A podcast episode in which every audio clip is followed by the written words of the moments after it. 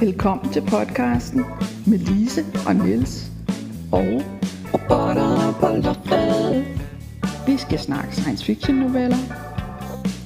De skal være gode, og de skal være på dansk. Der bliver svinkeærter, og der bliver spoiler alerts. Og måske bliver der også et grin.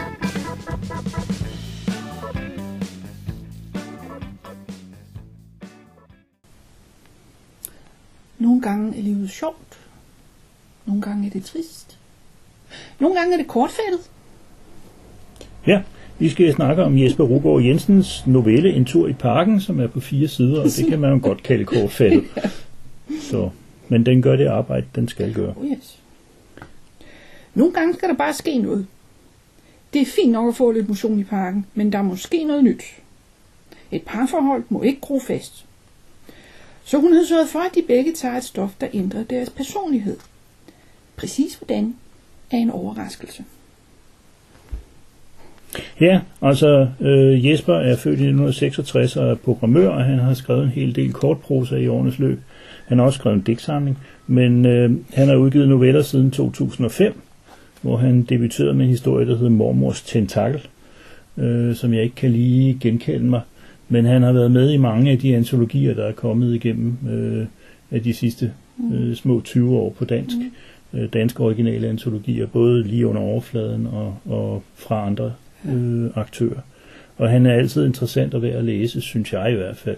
Og øh, ville ønske, at han gjorde, gjorde holdt op med alt det programmering og gjorde noget mere ved sit forfatterskab. Men, men det kan jeg jo sagtens sidde og sige. Mm. Så, øh, men øh, ja.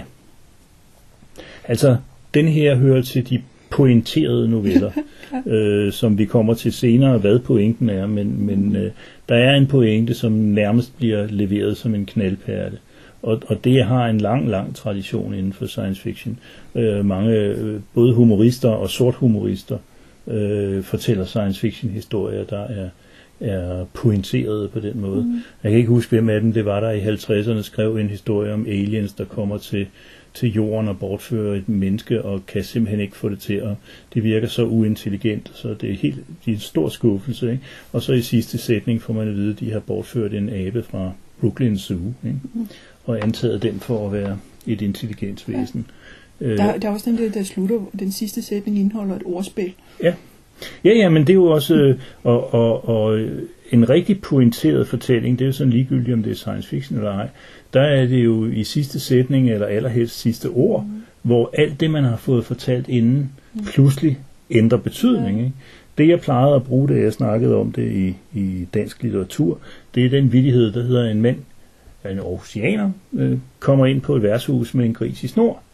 Hvor har du fået den fra, siger tjeneren så. Den har jeg vundet i andet spil, siger grisen. Mm. Og ordet grisen, som er det sidste ord, er den, der ligesom Den- vender... den twister. ja, og det er selve den fornemmelse af en twist, som Ja. får en til at grine, fordi den er jo ikke videre med sandsynlig, men, men som vidighed betragtet, så er det den måde, det foregår på. Ikke? Og der er mange science fiction historier, der er bygget op, øh, ikke nødvendigvis som en dum vidighed, men, men med at, at øh, det sus, man, man virkelig får, det, det får man hen. Ja. i en tilspidset situation. Ja, ikke? Altså og- pointe betyder Ja. Tilspidset. Ikke? Så, Og, og den her historie, den, altså først er det jo sådan, hvad handler den overhovedet om? Og så begynder det at komme frem det der med, oh, vi har taget det her stof, øh, som vi faktisk ikke ved, hvad gør. ja, Og det vil sige, op til kortet, som i øvrigt ligger sådan noget som øh, tre linjer fra bunden Ja. af historien. Øh, op til kortet, der ved vi ikke præcis, hvad der, hvad der er blevet gjort ved dem, eller om der overhovedet er blevet gjort noget ved dem. Så, så, så den, den er virkelig på vej frem mod en pointe, ja. Ja, og, og også længden øh, Mm, ja. siger jo også, der må komme et eller andet her. Øh, og, og så altså, øh, at man render ind i den der diskussion om, at, hvad vil det sige at ændre ens personlighed, og Ja. øh, hvordan ved man, at man har gjort det, og, og, og alt sådan noget. Øh, som jo kan være meget øh, skræmmende i virkeligheden, ikke? fordi det er jo noget af det, vi, vi øh, kan vende tilbage til, når vi har fået afsløret pointen her, at, at øh, der er masser af historier om, om øh, folk, der er der, jo- der øh, ændrer deres... Altså farve Bevidsthed. verden, det, det må jo være en, en Ja. vision. Altså den der med, at man tager stoffer, så man bliver lykkelig. Ja, Ja, og så vil jeg jo sige, at Aldous Huxley var meget øh, sur på den moderne nydelseskultur på det tidspunkt, har jeg indtrykket af, og han var meget sur på amerikansk påvirkning af britisk kultur. Øh, men men øh, ja, altså pointen i den bog er jo blandt andet, at øh, folk gør det frivilligt. Ikke? Altså, øh, det, er jo ikke et, det er jo ikke et diktatur på den måde, at folk får pisk. Altså. Øh, det er Ej, jo, de er indoktrineret. de er dopet til gælderne, altså. Og øh, indoktrineret. og indoktrineret, ligesom vi bliver det af at se Jamen, har du det skidt? Tag en pille, Ja, altså. ja, har vi Hvordan- hørt det før? Hvordan, kunne du overhovedet drømme om noget som helst, at Ja. det er sådan samfundet fungerer? Har vi hørt det før? altså, øh, Ja. jo, men den der med, med øh, udefrakommende pres og udefrakommende manipulation af ens bevidsthed er jo i virkeligheden ikke engang det, det handler om særlig meget her. Altså, så skulle det være, fordi de under, var underlagt et pres udefra for at prøve det der, men det har man ikke indtrykket af. De snakker selv om, at det er for at pifte parforholdet op, eller der er et eller andet, hvis der var noget, du kunne skulle lave om, ville du så, og sådan noget. Ikke? Og man får jo ikke vide, hvad det er for en personlighedsændring. Øh, altså, hun har gået ud på det sorte marked og skaffet et stof, som ændrer et, et, et træk ved deres personlighed. Ikke? Og det synes jeg er en mærkelig måde at kvantificere det på, fordi hvor ved medicinen fra, hvad det er for Altså, et træk, og så- hvordan kan de vide, at det er det samme træk, de får ændret? Altså. Jo, det kan jo godt være, at, at øh, dem, der har solgt hende den der pille, ved, hvad det er, men hun har ikke selv fået det. Nej. Nogle gange så er det jo sådan, vil du, vil du bare have to lyseblå, eller vil du have at vide, hvad de gør? Ja, ja, det er selvfølgelig rigtigt. Men, men jeg tænker bare, altså, øh, hvem, hvem siger, at de har de samme personlighedstræk, som de gerne vil have lavet om på, ikke? Altså, øh, jo, han er nære, ja, hun er gnaven, ikke? Men hvem siger, at den samme pille virker på det, altså? Men, Ja. men, men det er jo så ikke det, man skal stoppe op og snakke Ja. særlig meget om, fordi det er ikke det, historien i den forstand handler om. Men jeg kom til at tænke på en historie, hvor ydre pres får folk til at ændre sig, og det er egentlig ikke engang så meget deres personlighed, fordi den er i virkeligheden smadret i forvejen.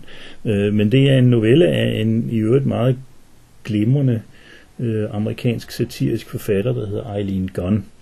Og den hedder Stable Strategies for Middle Management, og jeg blev meget overrasket, da jeg tjekkede den ud her, øh, fordi det viser sig, at den er helt tilbage fra 1988, og jeg husker den som meget nyere. Jeg må have læst den dengang, for, øh, fordi den stod i Asimovs øh, magasin, som jeg abonnerede på. Men, men øh, den er så glædet lidt i baggrunden, indtil jeg læste den for et par år siden i en eller anden antologi, og tænkte, wow, altså, fordi den rammer lige ned i den her præstationskultur.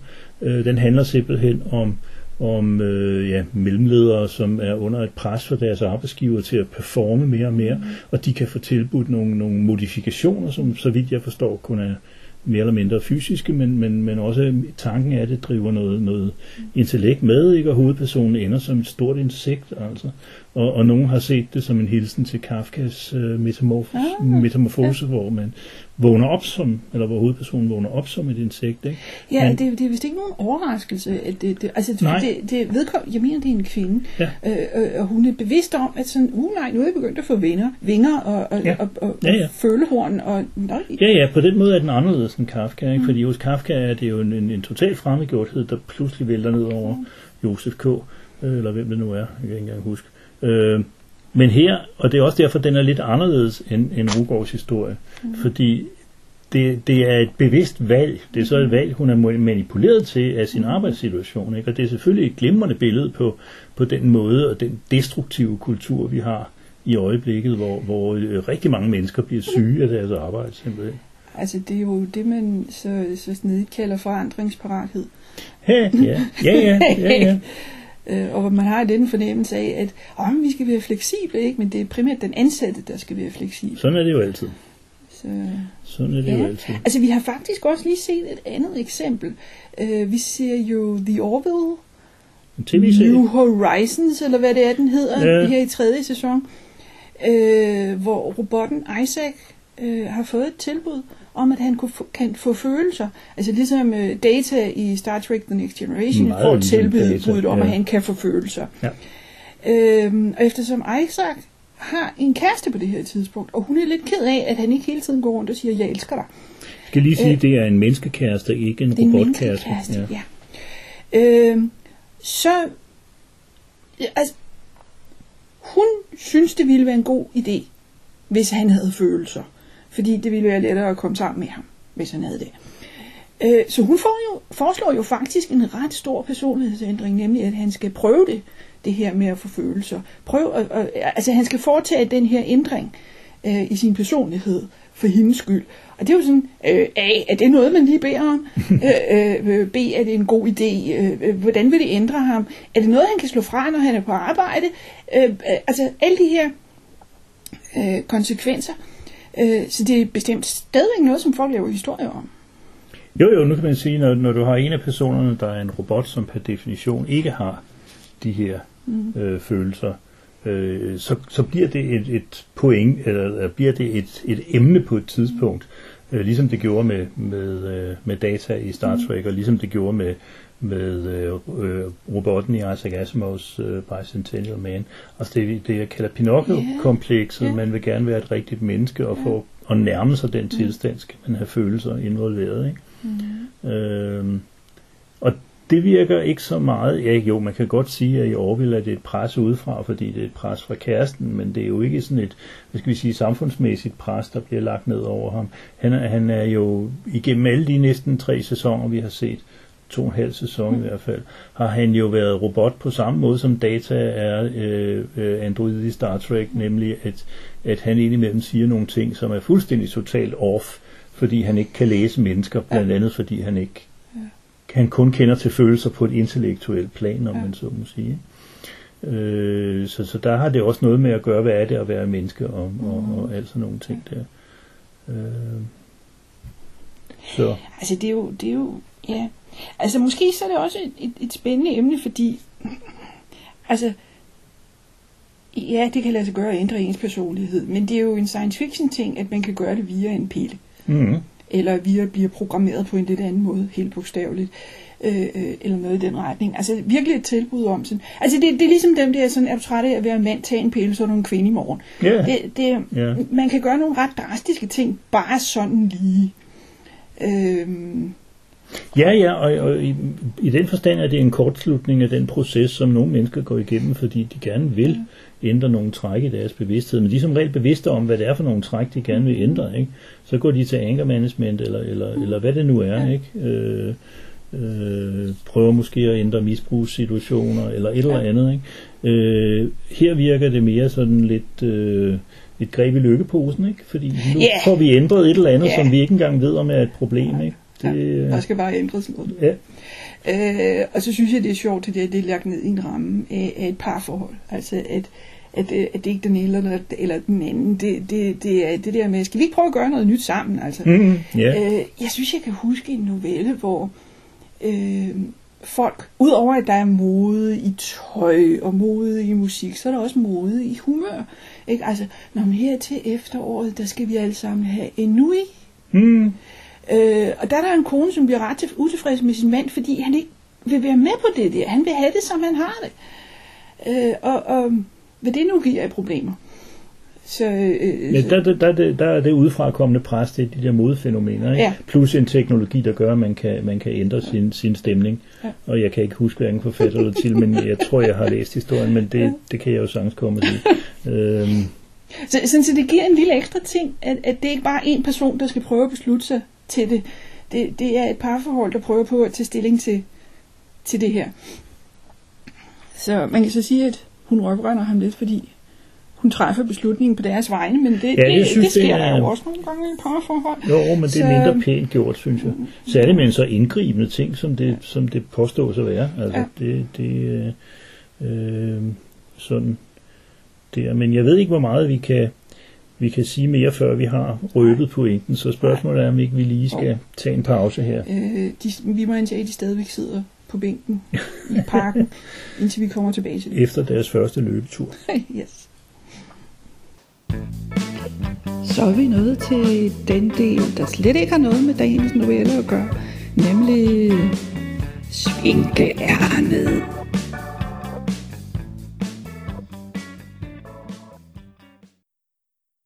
Øh, som mange ved, så roder jeg rundt i gamle science fiction og genrens historie og sådan noget på forskellige vis. Udover at jeg prøver at følge med i, hvad der sker af nye ting. øhm, og jeg har beskæftiget mig lidt af forskellige årsager med, med Jules Verne. Og jeg er stødt på den øh, myte, at han skrev et fanbrev til en amerikaner, der hed Louis P. Senarens. Øh, og det pudsige ved det er, at den myte er egentlig af, afvist for længe siden, men den bliver ved med at dukke op selv hos rimelig seriøse skribenter. Og jeg prøvede så på at finde ud af, hvor fanden kommer den fra. Mm. Øh, og i første omgang, så havnede jeg ved, ved øh, en amerikansk øh, fan og historiker og udgiver, der hed Sam Moskowitz, Moskowitz som øh, var kendt blandt andet for at lave noget af det samme, som jeg har gjort med at sidde og rode i gamle aviser og har fundet forfatterskaber, der ingen kendt til i forvejen, men som også var kendt for at have en ganske bestemt mening om, hvordan genren udviklede sig, og der skulle fakta altså ikke komme for meget i vejen. øhm, og øh, han skrev om det i en essaysamling, der hed Explorers of the Infinite, som kom i mm, 70'erne eller sådan et eller andet. Øhm, og det er selv nyere steder, jeg har fundet et par nyere steder, der stadigvæk gentager den der, og de henviser til Explorers of the Infinite. Øh, og så tænker jeg, hvor fanden har Moskowitz det fra? Øh, jeg skal måske lige fortælle, at Louis P. Aarons øh, skrev dime novels, som var noget, der, der, der dukkede op i hvad, 1860'erne, 70'erne, og, og, og var meget, altså det var en forløber for pulp-magasinerne, men det var, det var øh, novellehæfter, kan man sige, med en, hist- en afsluttet historie i hvert nummer. Øh, gerne med en gennemgående helt. Og Louis P. Senarens, øh, han var af spansk ekstraktion, men født og opvokset i Brooklyn, så han var amerikaner. Øh, han skrev under navnet No Name, mm. fordi, ja. Som er dit husnavn? Ja, det, det var et pseudonym, jeg ved, jeg ved ikke, om der var andre, der har skrevet under. Jeg mener, jeg faldt over, der var, der var i hvert fald en anden, ja, der skrev det, under det, det, navn. var sådan lidt et problem med, med at normalt, eller nogle gange, så var det forlagene, der ligesom valgte pseudonymet, fordi mm. så kunne de også skifte forfatterne ud, hvis de gjorde sig ud til ben, så måske ville have penge for det og sådan noget. Øhm, men øh, han skrev øh, ganske mange hæfter om en helt, der hed Frank Reed Jr., og han var en opfinder. Øh, de her dime novels var ikke skrevet for børn, lige så lidt som de danske kulørte hæfter var det øh, 50 år senere. Men øh, de var, blev nok læst af ikke særlig højt uddannede folk. Øh, de var enkelt skrevet og, og, og sådan noget. Men de kom til at danne grundlag for en genre inden for børne- og ungdomslitteraturen, nemlig øh, drengeopfinderen, mm. hvor vi mest kender Tom Swift. Der er også oversat nogle øh, Tom Swift-romaner, øh, børnebøger til dansk. Men det er så en senere inkarnation af Tom Swift. Den første var nemlig en dime novel helt. Men nu er jeg på vej ud af en tangent mm. til en tangent, så nu bliver det helt vildt. Øh, men Senaris skrev øh, historier om Frank Reed, som var en opfinder, der opfandt alt muligt.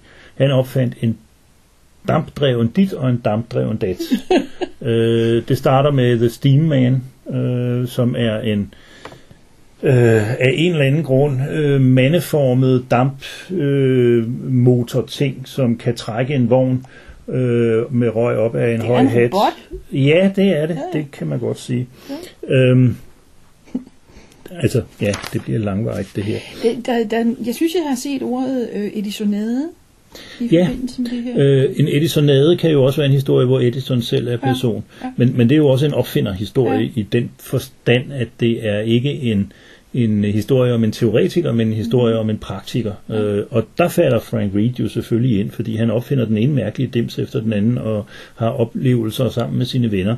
Og øh, som der står i The Science Fiction Encyclopedia, så er det desværre også udtryk for det værste ved de her dime novels, fordi de er racistiske, og de er øh, øh, Skrevet dårligt. skrevet over. Altså alle de der ting, ja. som, som øh, jeg har kun læst en enkelt, øh, og den var altså også racistisk, så det var, det var en gro. Men, men øh, altså, de, de, de ville slet ikke give nogen mening i dag. Altså, de ville ikke kunne hverken læses eller udgives eller noget som helst. Men de, de spiller en rolle i genrehistorien. Mm. Så det var Frank øh, Reed og, og Louis Senarens. Men en af de ting, han opfinder, det er, jeg kan ikke huske, det er et eller andet dampdrevet dyr. Horse.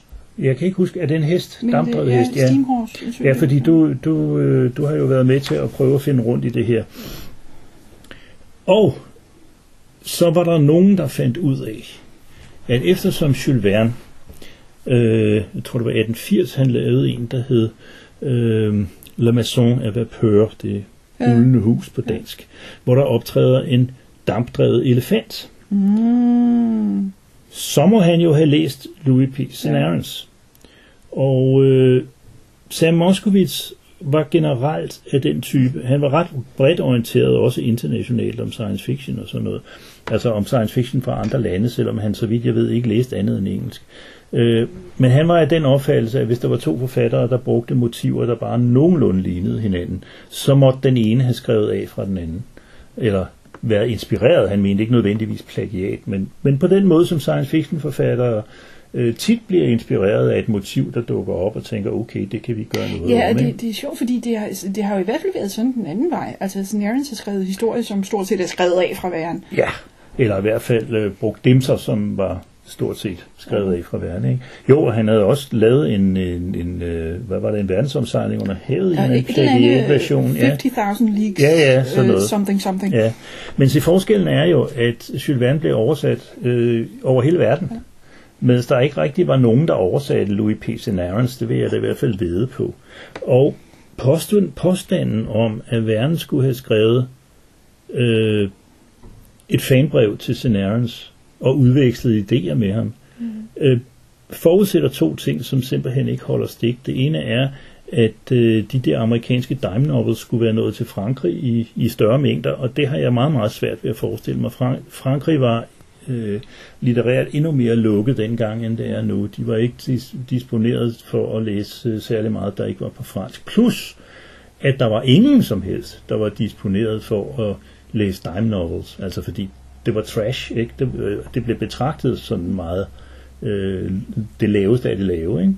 Så hvor, hvordan fanden han skulle være stødt mm. på sådan en, det virker meget usandsynligt. Og den næste, som jeg synes er nok så vigtig, er, at klogere forskere end jeg, som blandt andet en amerikansk forsker, der hedder Arthur B. Evans, som i modsætning til Moskowitz og i hvert fald også en, en række andre amerikanske forskere, faktisk kan fransk. Mm-hmm. Han har siddet og kigget i, i de her ting og, og korrespondancen mellem, mellem øh, Verne og hans forlægger, fordi Moskowitz påstår, at han sendte brevet via sin forlægger, fordi han vidste ikke, hvem No Name var. Mm. Øh, og så må forlæggeren åbenbart have kunne finde ud af det. Men Verne kunne ikke engelsk.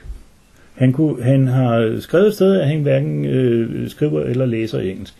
Øh, så, så, altså, og så kan man jo sige, at han har udtalt sig om H.G. Wells romaner, ja, men han har læst dem i fransk oversættelse. Øh, fordi de kom på, mm. på fransk rimelig hurtigt. Øh, så hele forestillingen om, at Verne har skrevet fanbrev til St. Arons, øh, ikke, og jeg tænker, det kan Moskowitz da ikke have opfundet. Han har ingen kilder. Nej, han er meget sikker i sin sag. Ja, ja, Altså, på det her tidspunkt, Ja. så kom der et brev fra verden. ja. Og han er helt sikker på, at, at, at der er tale om en længere korrespondence, den er initieret i 1879, fordi den der øh, med det rullende hus kom i, i, i 80. Ikke? Øh, han kendte så ikke til verdens arbejdsmåder, der betyder, at manuskriptet har været mm, i en eller anden sta- stadie af færdiggjorthed flere år før, altså fordi det var sådan, det fungerede. Men det er nu lige meget. Øh, men jeg blev ved med at tænke, fordi den, man render ind i hver gang, der er stadigvæk er nogen, der tror på det, eller videregiver det, det er Moskowitz, Explorers of the Infinite. Han må have fået det et sted på, ikke? fordi han har ikke opfundet det. Ja, altså, så, så meget vil jeg sådan set heller ikke tiltro ham, at han er splittergal nok til at sidde og opfinde noget for sjov. Og så viser det sig jo så, ved at grave lidt mere i det, at der er nogle henvisninger til Hugo Gernsback. Øh, dels har han skrevet en artikel om Cenarens i uh, Amazing Stories i, jeg tror det var 1928, hvor han troede, Cenarens var død. Så det var en, en, en præmatur nekrolog, øh, fordi Cenarens døde først i 39. Øh, men dels, og endnu mere interessant, har han skrevet en artikel i det blad, der hed Science and Invention, som han udgav og redigerede. Og det her kom allerede i 1920. Og der beskriver han Cenarens som en American Jules Verne. Det hedder artiklen simpelthen. Og øh, det kan han jo sagtens gøre, fordi det Gernsback lægger vægt på, det er, at Cenarens ligesom Jules Verne forudsag en masse ting, som nu er blevet en virkelighed. Ikke? Øh, men det fremgår indirekte, at han faktisk har været henne og interviewet øh, Cenarens, og at det er der, Cenarens har fortalt, øh, det, han bliver ikke citeret med, med, med citationstegn om, men, men Verne skriver her, eller Gønsberg skriver her, it is not generally known that, og så videre, som, som er det, Gerns, som er det Moskowitz har liftet. og der tænker jeg, at det er så Scenarians, der binder Gønsberg noget på ærmet her. Ikke? Altså, ja, men altså, Verne skrev jo også til mig om gode råd og sådan noget, ikke? fordi, altså, og under alle omstændigheder, så har det passet, øh, passet Gernsback godt, fordi for det første, så får vi så en amerikansk Jules Verne, selvom de i virkeligheden er meget, meget ikke ekvivalente, når det kommer til stykket, men det, hvis det kun er antallet af opfindelser, vi snakker om, og ikke nogen som helst form for rimelighed eller, eller kvalitet eller noget. Øh, og for det andet, så får han ligesom legitimeret øh, sin egen, sin egen øh, brug af væren og sin mm. egen brug af scenariens. Altså, Scenariens skrev ikke i Gernsbacks magasiner, vel? men han får ligesom legitimeret øh, den amerikanske science fiction ved at sige, at vi har også en Jules Verne, og fordi Verne blev trygt i de tidlige årgange af Amazing. Øh, det, det var så senere, men, men, men øh, han får lavet den kobling, som, som, som legitimerer det ikke? Mm. på en eller anden måde.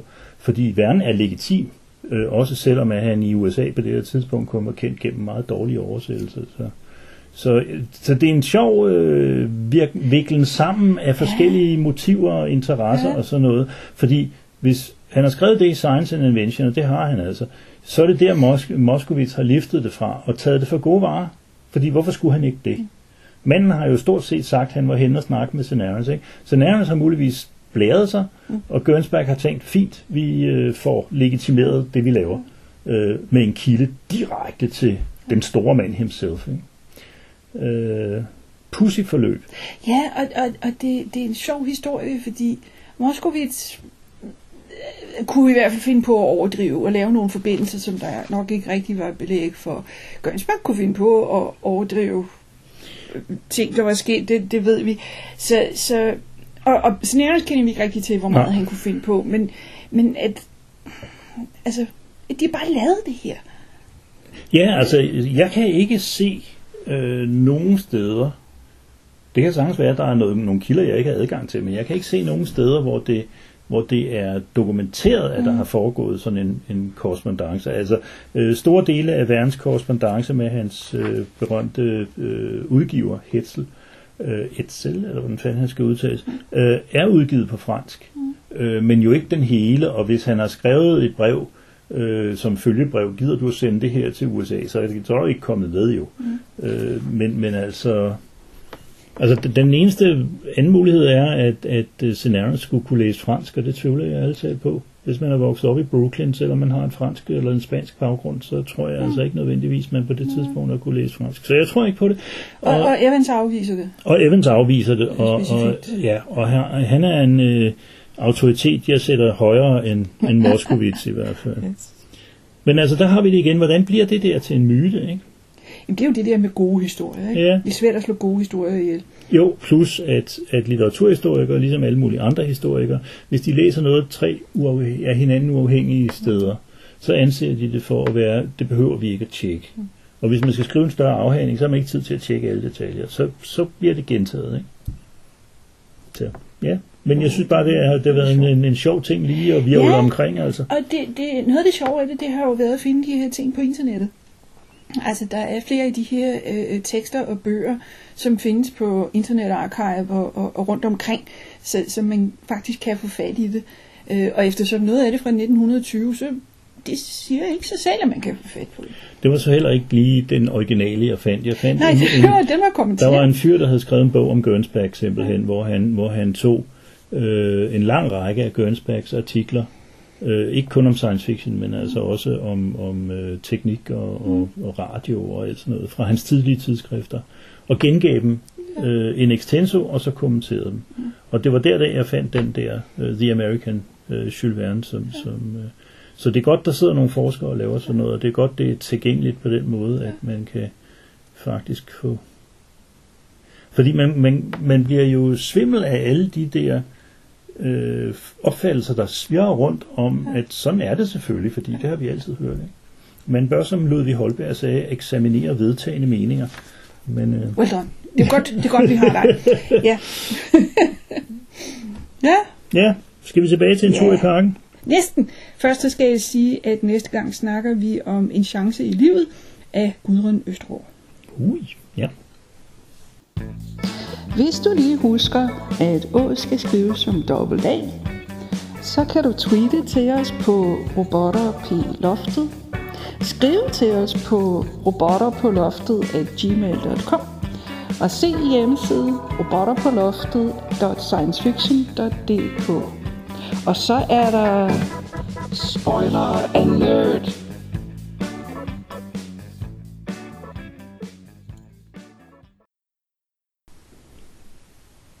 Vi sad på bænken, og så, surprise, vi er kannibaler. Ja, eller rovdyr af en eller anden art. Vi får jo ikke at vide, hvad det er. Der står bare, at vi er begyndt at jage igen og fanget et barn. Ja, Øhm, og, og så er der pludselig nogle ting, der giver mening med, fra den første del, som kun har været, været løsrevnes øh, replikker. Ikke?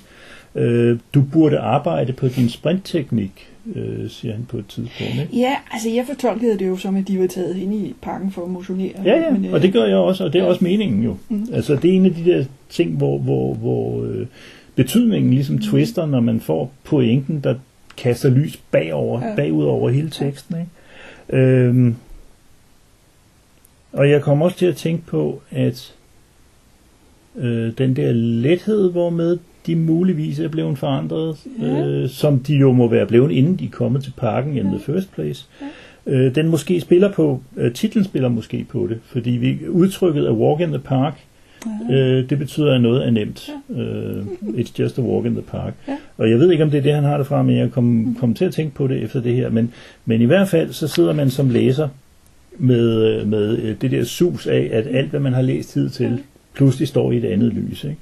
Øh, og det er velskrevet, og det, det er en god konstruktion. Men det er også helt fint, at den ikke er længere, fordi Ja. den type pointes Ja. historie skal helst ikke være enormt lang. Øh, fordi så skal der være noget andet i det end kun pointen, ikke? Fordi hvis man sidder og læser 20 sider, og det slutter med et ordspil, så er det jo ikke? Altså, øh, øh, der er et længdekrav for at komme med lige under overfladen. Men der står også fra starten, hvis man skriver noget, der er kort, meget kortere eller meget længere, men bare virker, Mm-hmm. Så kan det også Ja. ja. komme med. Det, det må være den her jo. Altså det er jo en del af en, det er jo efter min mening en del af en forfatters øh, kvalitet, at vedkommende kan vælge den rigtige længde Mm. til en given Ja. historie. Fordi jeg synes, jeg læser mange, ikke lige under overfladen specielt, men alle mulige steder, læser mange historier, hvor man en- enten siger, okay, den her skulle være to sider kortere, eller der mangler tre sider Ja. her, eller sådan et eller andet. Ikke? Den fornemmelse der. Og der kan vi selvfølgelig sagtens være rende ind i, at vi har individuelle forskellige oplevelser af det, men, men jeg synes, det hører med til en forfatters, øh, og det, det, som jeg siger, den sidder efter min mening det rigtige sted her, den længde. Ja. Øhm, den der bevægelse, man kan have i en historie, hvor de sidder og siger, at det bliver jo nok ikke noget særligt, og kan vide, om vi overhovedet opdager det, og sådan noget. Og så de sidste to linjer. Jo, I, det, det blev noget stort.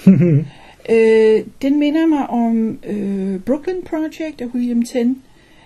Øh, rammen er, øh, dels er de i gang med at lave et stort forsøg med en tidsmaskine. Øh, øh, de har to store dimser, den ene bliver sendt øh, frem i tiden, og den anden tilbage. Og imens så står der en og holder et foredrag for den samlede presse, øh, at øh, øh, det her det er ikke alene et forsøg med en tidsmaskine, det er for at bevise, at man sagtens kan lave tidsrejser, uden at der sker noget. Øh, og det udbreder øh, øh, den her foredragsholder jo så sig om. Det er sikkert forskeren, der har opfundet tidsmaskinen, hvad ved jeg. Øh, og så til allersidst, så får- vi at vide, jo, det har konsekvenser at rejse i tiden. Øh, så Ja, vi så får det er lidt jo- den samme fornemmelse. Vi får det jo at vide derved, at, at øh, igen, det bliver sagt i næsten, næsten den sidste sætning, ikke? at det bliver klart, at de der forskere, der startede som almindelige mennesker, de nu er nogle kæmpe insektlignende væsener. Øh, Ja, jeg kan ikke huske, der er jo et eller andet de nogle følehorn eller et eller andet, ja, ja, ja, det er noget et af eller den stil. Så, øh, øh, øh, så, så det, det, man kan få den nogle gange, den der sådan snydt igen. Surprise. Ja. Øh, der skete faktisk noget stort. Øhm, men det har jo tydeligvis snedet sig ind på den. Altså, de går jo ikke, at- de, de har til synligheden ikke opdaget, at når man i går, der jagede vi ikke børn. Nej, eller også så gjorde de det, det ved jeg jo ikke. Men, øh, nej, men, men, men det er jo det der problem med, øh, som, som mange af den slags historier, med, om bevidsthedsmanipulation, eller bevidstheds, bevidst, bevidst bevidsthedsændring, jeg ved ikke, frivillig bevidsthedsændring. Hvordan bevæger, opdager man det? Ikke? Altså, der er jagttagerproblem, ligesom der var i virkeligheden på den, på den anden måde i Brooklyn-projektet af, af Ten der. Øh, en titel, der må spille på Manhattan-projektet mm. på en eller anden måde. Men fordi hvis du ser det fra synsvinklen hos den, der er blevet forandret, jamen så er der ikke nogen målestok. Altså, hvem, hvad skal man måle det op imod, ikke? Altså, det, det er ligesom, at, hvis man redigerer sin hukommelse, eller, eller øh, hvad ved jeg, der er masser af historier, øh, hvor man får det der jagttagerproblem, ikke? Mm. At, at du har ingen du har ingen mulighed. Det, der er også masser af øh, tidsrejsehistorier, hvor, hvor øh, øh, en tidspatrulje tager tilbage og ændrer et eller andet, ikke? og så kommer de hjem igen. Og hvordan ved vi, om det er ændret? Fordi Ja. hele verden, altså vi kan slå op i en er, ikke, der er ikke historiebog. noget neutralt sted, man kan stå og Nej, betragte det. vi kan slå op i en historiebog, men den har jo også ændret sig. Mhm. Hvis, hvis, Ja. øh, altså, så, så Ja. det er virkelig et, et, øh, et gennemgående Ja. ja. iagttagerproblem, og man finder det for eksempel hos en forfatter som Philip K. Dick, som handler meget om, om øh, identitet og bevidsthed og bevidsthedsmanipulerende stoffer og sådan nogle ting, hvor det også er et spørgsmål om, hvordan kan vi vide, hvad det er, der foregår. Ja. Ikke? Og nogle gange skriver han det, så læseren heller ikke kan vide det, hvilket Ja, er det er en lille smule anstrengende. Øh, men sikkert med vilje. Øhm, der er en lille tråd her, fordi det der med personlighedsændringer, altså det der med, at, at hvordan kan man selv... Altså, der er nogle ting, som... Altså, vi ændrer os nogle gange uden selv at opdage det. Altså, øh, øh, øh, altså jeg har sådan noget med, jeg kan, der er nogle af de valg, som jeg lavede som 20-årig, som jeg ikke kan forstå, fordi jeg har meget svært ved at forestille mig, at jeg havde nogle andre holdninger og, og, og havde noget andet viden og sådan noget dengang. Øh, øh, jeg, jeg har da altid bare været mig. Mm. Ja, men i en eller anden forstand, i en eller anden forstand ændrer man sig vel hele tiden, Ja. ja. når, man, når man bliver ældre og vokser og sådan noget. Øh, man oplever bare som regel øh, en kontinuitet Ja. øh, i sin øh, bevidsthed og identitet og erindring, mm. som ligesom overtrumfer den der fornemmelse af, at dengang mente jeg også noget andet, eller øh, dengang så jeg verden anderledes, mm. eller dengang øh, foretog jeg nogle valg, som jeg i dag ikke ville have foretaget. Ikke? Øh, det tror jeg er en almindelig eksistentiel erfaring. Ja, ja. Og, og måske er nogle af de her historier, ikke nødvendigvis lige den her, men nogle af de der historier om bevidsthedsændring, det er en måde at illustrere det mm. på, ved at gøre bevidsthedsændringen øh, noget, der bliver komprimeret i tid, mm. eller, eller øh, nemmere at foretage, ja. eller som det her ved en pille, ikke? det bliver a walk in the park. Øh, og, og dermed får man komprimeret øh, en, en personlighedsudvikling, som de måske ellers skulle have arbejdet sig frem til på en anden måde. Ikke at jeg ved, hvordan de skulle have sat sig ned ved aftenkaffen og snakket sig frem til at ville jage i parken. Men, men øh, altså det er jo også det der med, med hvad hedder sådan noget, overdrivelsen for, for litterær effekt. Ikke? Ja. Øhm, det der med der er ting, der ændrer os, uden at vi selv ved det, det er jo også udefra kommende ideologier. Ikke? Det er jo noget af det, de har fat i også. Ikke? At man, man kan blive bevidsthedsmanipuleret øh, af, øh, hvad ved jeg, alt fra politikere til underholdningsindustri til reklameindustri. Ikke? Og der er jo en helt subgenre fra 50'erne og frem, øh, som handler om, hvordan øh, øh, reklameindustrien øh, ændrer vores virkelighedsbillede i virkeligheden. Ikke? Altså, øh, Ja, og det er det, som vi alle sammen bare går rundt og ved, fordi det ved vi bare, Ja. og, og, og, og jamen, hvorfor ved vi det? Jamen, det er politikerne, der fortalte os i overvis. Åh, Ja, og, og, og ligesom det der med, ligesom det der med, øh, med, med øh, Gernsback og, og Cenarians og verden der, så kan man undre sig over en gang imellem, hvordan ting bliver ved med at blive gentaget i Ja. medierne, selvom de er afvist. Altså, ikke? Øh, fordi øh, journalister, ligesom alle mulige andre folk, de skriver af efter der, hvor det stod sidste gang, og, og tjekker ikke, at det blev dementeret i mellemtiden. Ja. Altså. øh, øh, da da øh, coronanedlukningerne kom, der var der til synligheden et eller andet sted, jeg kan ikke huske, om det var New Zealand eller Australien, øh, hvor der pludselig blev run på toiletpapir. Ja, det var Der, over der, store var, dele der var nogen, der, der, der sådan, øh, vi må hellere, og, og så gik der panik i det, ikke? Fordi, når, når de løber efter toiletpapir, jeg ved ikke, om der er grund til det, men så må jeg hellere gøre også. Mhm. Mm-hmm. Men det resultat er, at jeg sidder nogle dage senere, og nemlig.com har udsolgt af toiletpapir. Hvorfor? Ej. Ja. Øhm, men det er jo sådan nogle hvad, hvad hedder sådan noget, socialpsykologiske mekanismer, som, som øh, øh, egentlig ikke handler om mediemanipulation, men, men mere handler om, øh, om et, en eller anden form for flokinstinkt. Altså, at, at når der er run på noget, så må vi hellere løbe med, fordi Men altså, Mhm. mm. det er rigtigt. Jeg tror ikke, det kun var New Zealand. Jeg tror også, det var Europa. Altså. Jamen, jeg mener, det var der, det startede. Nå, det kan godt være. Ja, det kan godt være. det, Jeg ved ikke, hvordan der var New nogen, der forfulgte den baglæns for at se, Ja, hvor, hvor det her kommet fra. Jeg ved ikke, hvordan New Zealanders forhold til toiletpapir normalt er, men øh, Øhm, I dag er en stor dag for at tale om The Orville. Øh, fordi der er jo også en episode, hvor... Øh, jeg, altså, jeg kan jo næsten ikke sige noget om den, uden at afsløre, hvad den handler om. Men øh, deres pilot, mener jeg, han Ja, er Gordon, ja. øh, havner i en situation, eller, eller altså, vi får beskrevet, hvordan han havnede i en situation, hvor hvis man umiddelbart spurgte ham, vil du nogensinde gøre det her, så siger han nej. Men det vi så finder ud af, det var under bestemte omstændigheder, efter tre år, så ville han give et andet svar. Hmm. Og det sjove det er så, at han sidder der sådan, jamen det kan jeg slet ikke forstå, det her, det ville jeg da aldrig gøre. Jeg tror, Og jeg så tror sidder vi er nødt til at røbe "Nå, en enkelt ting mere, nemlig at der er involveret tidsrejser. Fordi ellers så bliver det Nå, det, er, ganske... det, det er en science fiction serie. Der er tusind måder, vi kan opnå Ja, det ja, på. men... men, men Så øh, det kunne også have været her hans barndom. øh, ja, men Det, altså i hvert fald, at, at man har dem der, at han sidder der og sådan, jamen det vil jeg da aldrig finde på. Og så sidder der nogle andre og siger, jo, jo, det ved vi, mm, at du ville kunne finde på. Øh, øh, vi ved, at der er omstændigheder, hvor du ville ændre, hvor, hvor du ville ændre dig så meget, at det her blev en mulighed, og at kunne vælge at gøre det.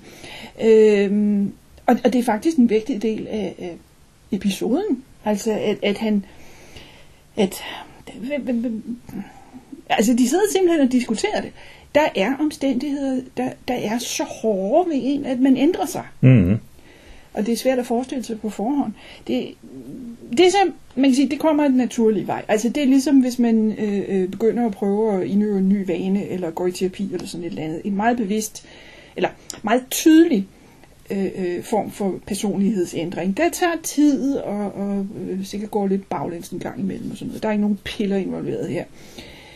Øhm, en anden, vi snakkede om, det var Eternal Sunshine of the Spotless Mind med oh, Jim Carrey og jeg tror, hun hedder Kate Winslet mm, Øhm, hvor der er muligheden for, som vi snakkede om før, der er muligheden for at slette noget af sin hukommelse. Og det vil blandt andet sige, at man kan slette et kærlighedsforhold. Øh, og de har så den krølle, at hvis du skriver dagbog for eksempel, jamen, så skal du rive de sider ud, der svarer til den periode. Fordi når du kommer ud fra sletningen, så må der ikke være nogen spor tilbage. Der må ikke være noget sådan, sådan, hvor har jeg skrevet det her? Jeg kan slet ikke huske, at jeg har skrevet det her. Hvad er det, jeg skriver? Hvem er, hvem er hende her? Ikke? Altså, øh, det, det skal passe hele vejen rundt. ja. Ja, ja, og det, og det kan man jo sagtens forestille sig, fordi ellers så får man bare øh, skabt et, et, et, et traume for sig selv på en eller anden måde. Og, og mekanismen er lavet for at undgå traumer, eller for mm. at snakke udenom dem, eller, eller et eller andet. Ikke? Og så vidt jeg husker, er pointen i filmen, at det ikke er nogen god idé. Men øh, Ja, og der, der er jo flere forskellige. Ikke? Altså, øh, hvis jeg bliver forelsket i en, og så går der noget tid, og så siger jeg, okay, det var en dum idé. Det sletter jeg lige. Er man så tilbage til nul? mm, At hvis man så mødte vedkommende igen, så bliver Ja. man forelsket igen? Er det måske derfor, det er en god idé, at vi kan huske øh, tidligere parforhold? Så så man i hvert fald okay, den fejl laver jeg i hvert fald ikke igen. Nej, fordi det er jo, det er jo klart, at, at øh, ideen er opstået ud af, hvordan kommer vi af med smertelige Ja. erindringer. Ikke?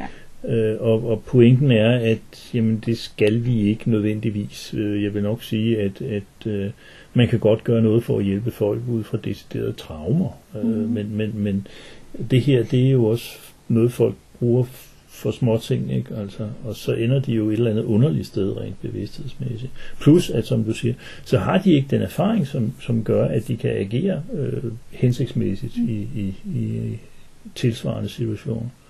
Så det er egentlig lidt interessant.